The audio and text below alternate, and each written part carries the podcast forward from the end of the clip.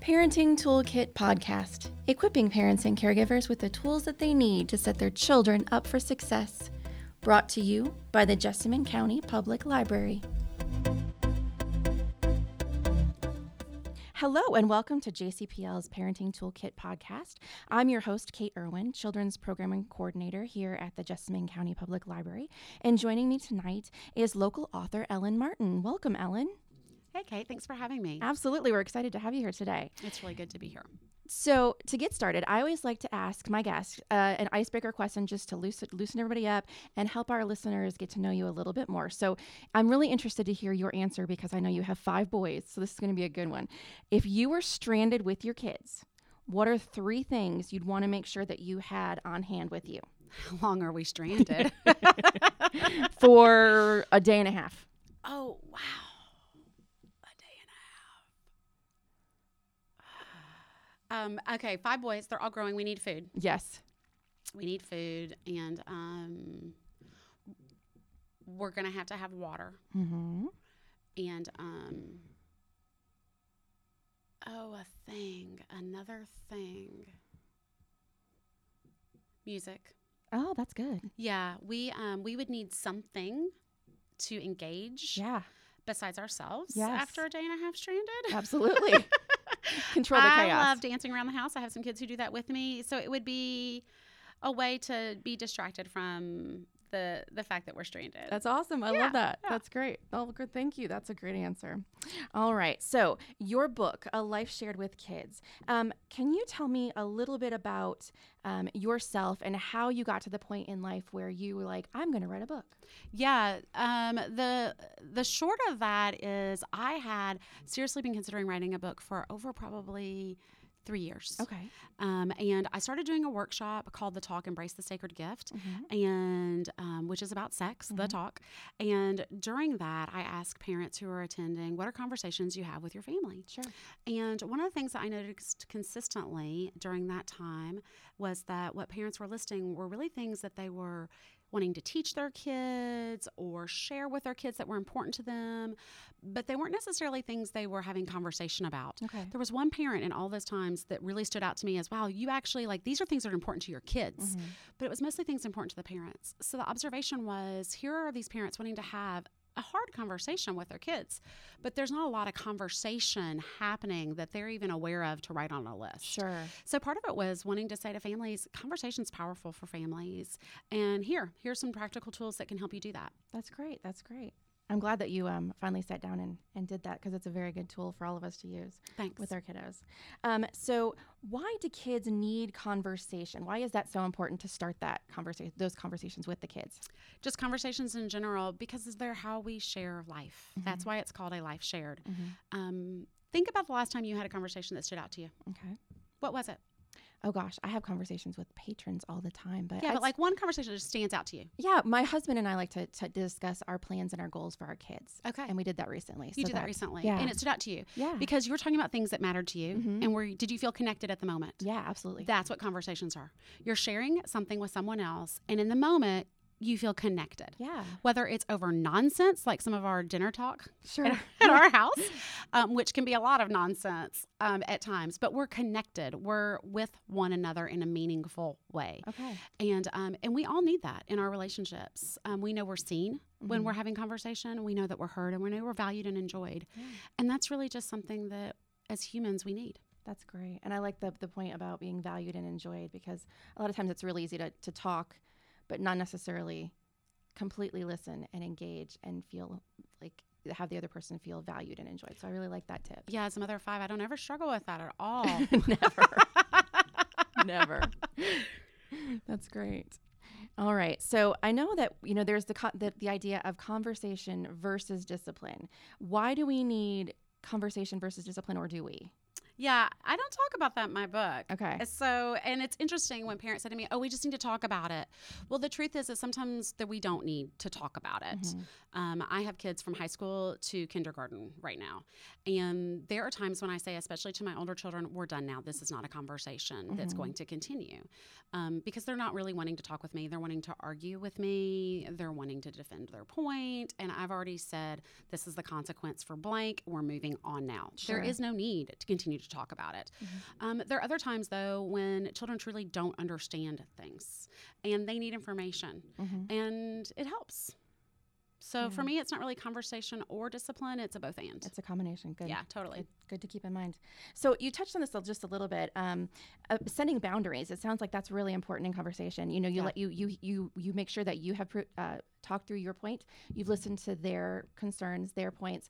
But at some point, you have to set up a boundary and say, okay, we're done, or Yeah. this we're not going there. Um, can you talk about that a little bit and maybe give some tips on that? Yeah. So when a verbal exchange um, is happening, a conversation where you're needing to deal with a point of conflict, and this illustration you gave, um, when it's been dealt with as a parent, you've deemed sufficient. You know, if I can say to one of my children, I heard you, you said, and I tell them what they said. And I have decided this. And because of that, we don't need to talk anymore. This is resolved. I'm sorry you don't like the resolution Right. then that's the boundary. We're done. Um, there are also other boundaries. There's times when I say to my children, "Give me 5 and I set a timer in our open floor plan area that everybody can hear, and I leave my room and I'm face down on my bed in the dark without a device, mm-hmm. doing breathing Yeah. because I need the five minutes to continue to engage them well, to not want to escape, to maybe not lose my ever loving mind, mm-hmm. and to continue to mother them the way I desire and value. So, those are kind of some of the boundaries that I practice as the mama. Mm-hmm. Um, but other boundaries that I talk about in the book and that I encourage other families with are conversation only boundaries. Okay. So we have adult conversation onlys. We call them ACOs. Things that maybe you and I would talk about regarding issues for those that we're serving, but we don't need to talk about with our children. Sure. My husband and I have a lot of adult conversation onlys. We lock ourselves in the bathroom with the fan on to have ACOs at our house. You have to do what you got to do. Now that they're all in school, it's actually a lot easier. But um, you know, an adult conversation only means kids aren't involved. Yep. You've made that executive decision that they don't need in on this. Okay. And then their family family only, where you are choosing to include the children and share information with them. But you're telling them, hey, this is a family conversation only. We're not talking with people outside of our homes. Okay. A lot of adults get nervous about that Okay. because they're like, oh my gosh, my child can't do this. But it's really amazing. They just understand it kind of intuitively like, no, why would we tell anyone else about this? This is our stuff. Sure. And they even understand that boundary. And when you communicate it to them and teach them, they learn it. And Mm-hmm. it's really quite beautiful um, because it's this thing that you're sharing as a family that's for no one else. Mm-hmm. And then my kids created KCOs, Kid Conversation Oh, Only. nice. So one day I walk up to the room and I'm like, hey, what's going on? And they're like, it's a KCO, mom. and I said, I'm sorry, what's a KCO? And they said, Kid Conversation Only.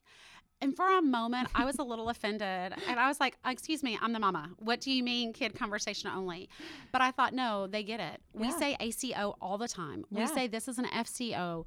They're saying, Mom, we see what you do. We like it. It works. And this is our conversation. We're not inviting you in. That's awesome. Yeah. So it's been kind of funny. And uh, recently, with my friends and family, we've joked about all kinds of like friend conversation only. Yes. So we we could take that as far as you want. Sure. Yeah. And it, I have to admit, I'd be a little bit nervous about the KCOs. Like, what are they plotting? But really exactly. But. I mean, ultimately, if you know that you're, you know, it's just about the nature of your relationships. Yeah. But I got to tell you, sometimes the KCOs, they really crack me up. I'm sure. They're usually over a big pile of Legos. Ah. And although now that I have two teenagers, um, the KCOs are a little more interesting. But because conversation is such a well established practice in our family, Uh-huh. that um, if I really need to know, they know that. Sure. And they tell me. And it's so it's just so amazing to see how fruitful those boundaries are. And I love that this has become a, um, a, an important thing with your family that everybody um, values. Yeah. And the kids want to have conversations with each other. Totally. That's that's amazing. It is. And I love that my husband can say, hey, we're having an ACO on the front porch, and they just leave. yeah, they get it. I mean, they may want to say afterwards, hey, what were we talking about? I'm like, ACO. And they're like, yeah. And Oh they my roll their eyes. But they do. They get it. Yeah. And it's really nice. Well, great. Yeah. That's awesome. All right. So, coming back to conversations with your kids or having a family conversation, um, what are some obstacles that we as parents face when we're trying to strike up a conversation with our kids, or even have a family uh, a family meeting, to family discussion? Oh my gosh, there are so many obstacles to conversations. I mean, that's why anybody buys the book, Right, right? right. You know, they're like, oh, meaningful conversations with our kids. Yeah, that's not easy. I'll buy the book. Maybe it'll help me. Um, yeah, so the biggest obstacles that we have in our home um, that are kind of things you can easily deal with are screen time. Okay. Um, I was having to explain to one of my older children recently. Um, we don't do phones in our house until 15. Mm-hmm. That may make me sound unreasonable. Some it's our family practice, and um, that child was alone with us with a screen in a public space and i was like hey why don't you just come over and join us at the tv Mhm. he was like it's just another screen and i said fair enough but it's one we can all share Sure. the one you're at cuts us out Yeah. and so we have to completely intrude on you to engage you in any way. But if you share this screen with us, then we can actually talk with each other about it. So it's that whole thing of realizing that screens really are an obstacle to relational engagement, which is what conversation is. Yeah. Um, so being smart about how we turn those into opportunities Mm-hmm. instead of leave them as obstacles. Um, another big one is the fact that we have to talk about life management. Mm-hmm. Like I'm sure you and your husband talk about your work schedules Yeah. and about the things that the kids need to do. And like you were saying the other day, you talked about um, plans and Mm-hmm. hopes that you have for your children. Those things have to be talked about. But when my husband and I sit down and do calendar, it's not really actually a conversation. Right. It's just information. Mm-hmm. And it's really important, or there'd be utter chaos at our house. Yes. But we can be deceived in thinking we're actually having a conversation, we're actually relating when it's really just gotta know. Right, so we right. can be there and people aren't forgotten. Yeah. Um, so the obstacle that it takes so much time just to do life Mm-hmm. that sometimes we think we're having conversation when we're really not. Yeah. Um, and then the last one is that there's sometimes just not enough time together. Um, with a husband who has his own business and five kids in four different schools, we're parsed out a lot. I can imagine. And so we have to be really intentional to capture moments where we can share with one another because we're not together as much as we used to be Mm-hmm. Yeah. as they grow older and older. And with every kid, you get like an extra five hours a day, right? That's how that works. it Does it work that way? No, I think you like you feel like you get like five hours less, Less with every per kid. kid. Yeah, I think you're right. I think that's probably more accurate. All right. Well, I, again, we just wanted to give our listeners a little snippet of what your book talks about, so they can um, potentially go look at look it up and see if they'd like to check that out. Is there, is there anything else that you'd like to touch on that we haven't covered yet um, to share with our listeners uh, that covers in your book or that you share in your workshops? Yeah, so there's a section I have in the book called "It's Not About Getting It Right." Mm-hmm. Somebody said to me recently, and I hear this sometimes. You just seem to always have it together, and I um. I typically either smile or laugh depending on the person in the setting because those who know me well know that I far from have it all together. And when you're, you know, reading this book and I hear people say a lot of times, I just really appreciate all the practical tools. You're wanting to use these tools, right? Mm-hmm. And the goal is you're wanting to succeed. Um, I do parent coaching now, which is a lot of fun. And, you know, I'm working with these parents one on one who are wanting to parent well. Mm-hmm. But one of the sections that I have in the book within a chapter is called It's Not About Getting It Right. Mm-hmm. And I think it's really important as parents remembering that we blow it sometimes. Yeah. Sometimes we don't handle things well. Sometimes we miss out on an opportunity for a conversation. Sometimes we totally overtake an interaction and shut down a conversation.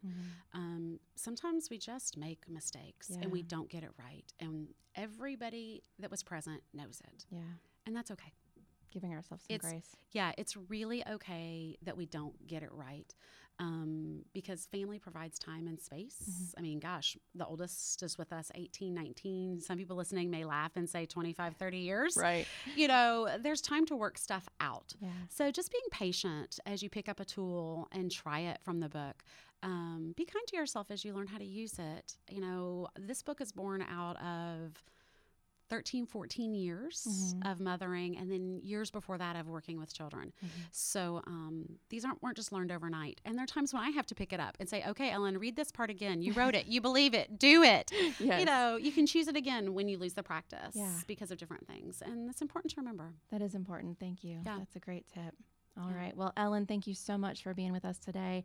And I know that um, I'm, I'm sure that a lot of our listeners are going to go check out your book or, or buy a copy for themselves. I hope it serves them well if they do. Thank you. Well, that's it for this episode of JCPL's Parenting Toolkit. This has been your host, Kate Irwin, with my guest, Ellen Martin. And if you'd like more information about Ellen or her book, you can visit her website, a alifesharedwithkids.com. Thank you for listening to JCPL's Parenting Toolkit podcast. If you found this information helpful, check out our live monthly workshops. For details and to register, visit our online events calendar at www.jesspublib.org backslash events. This podcast was produced in the Jessamine County Public Library's recording studio.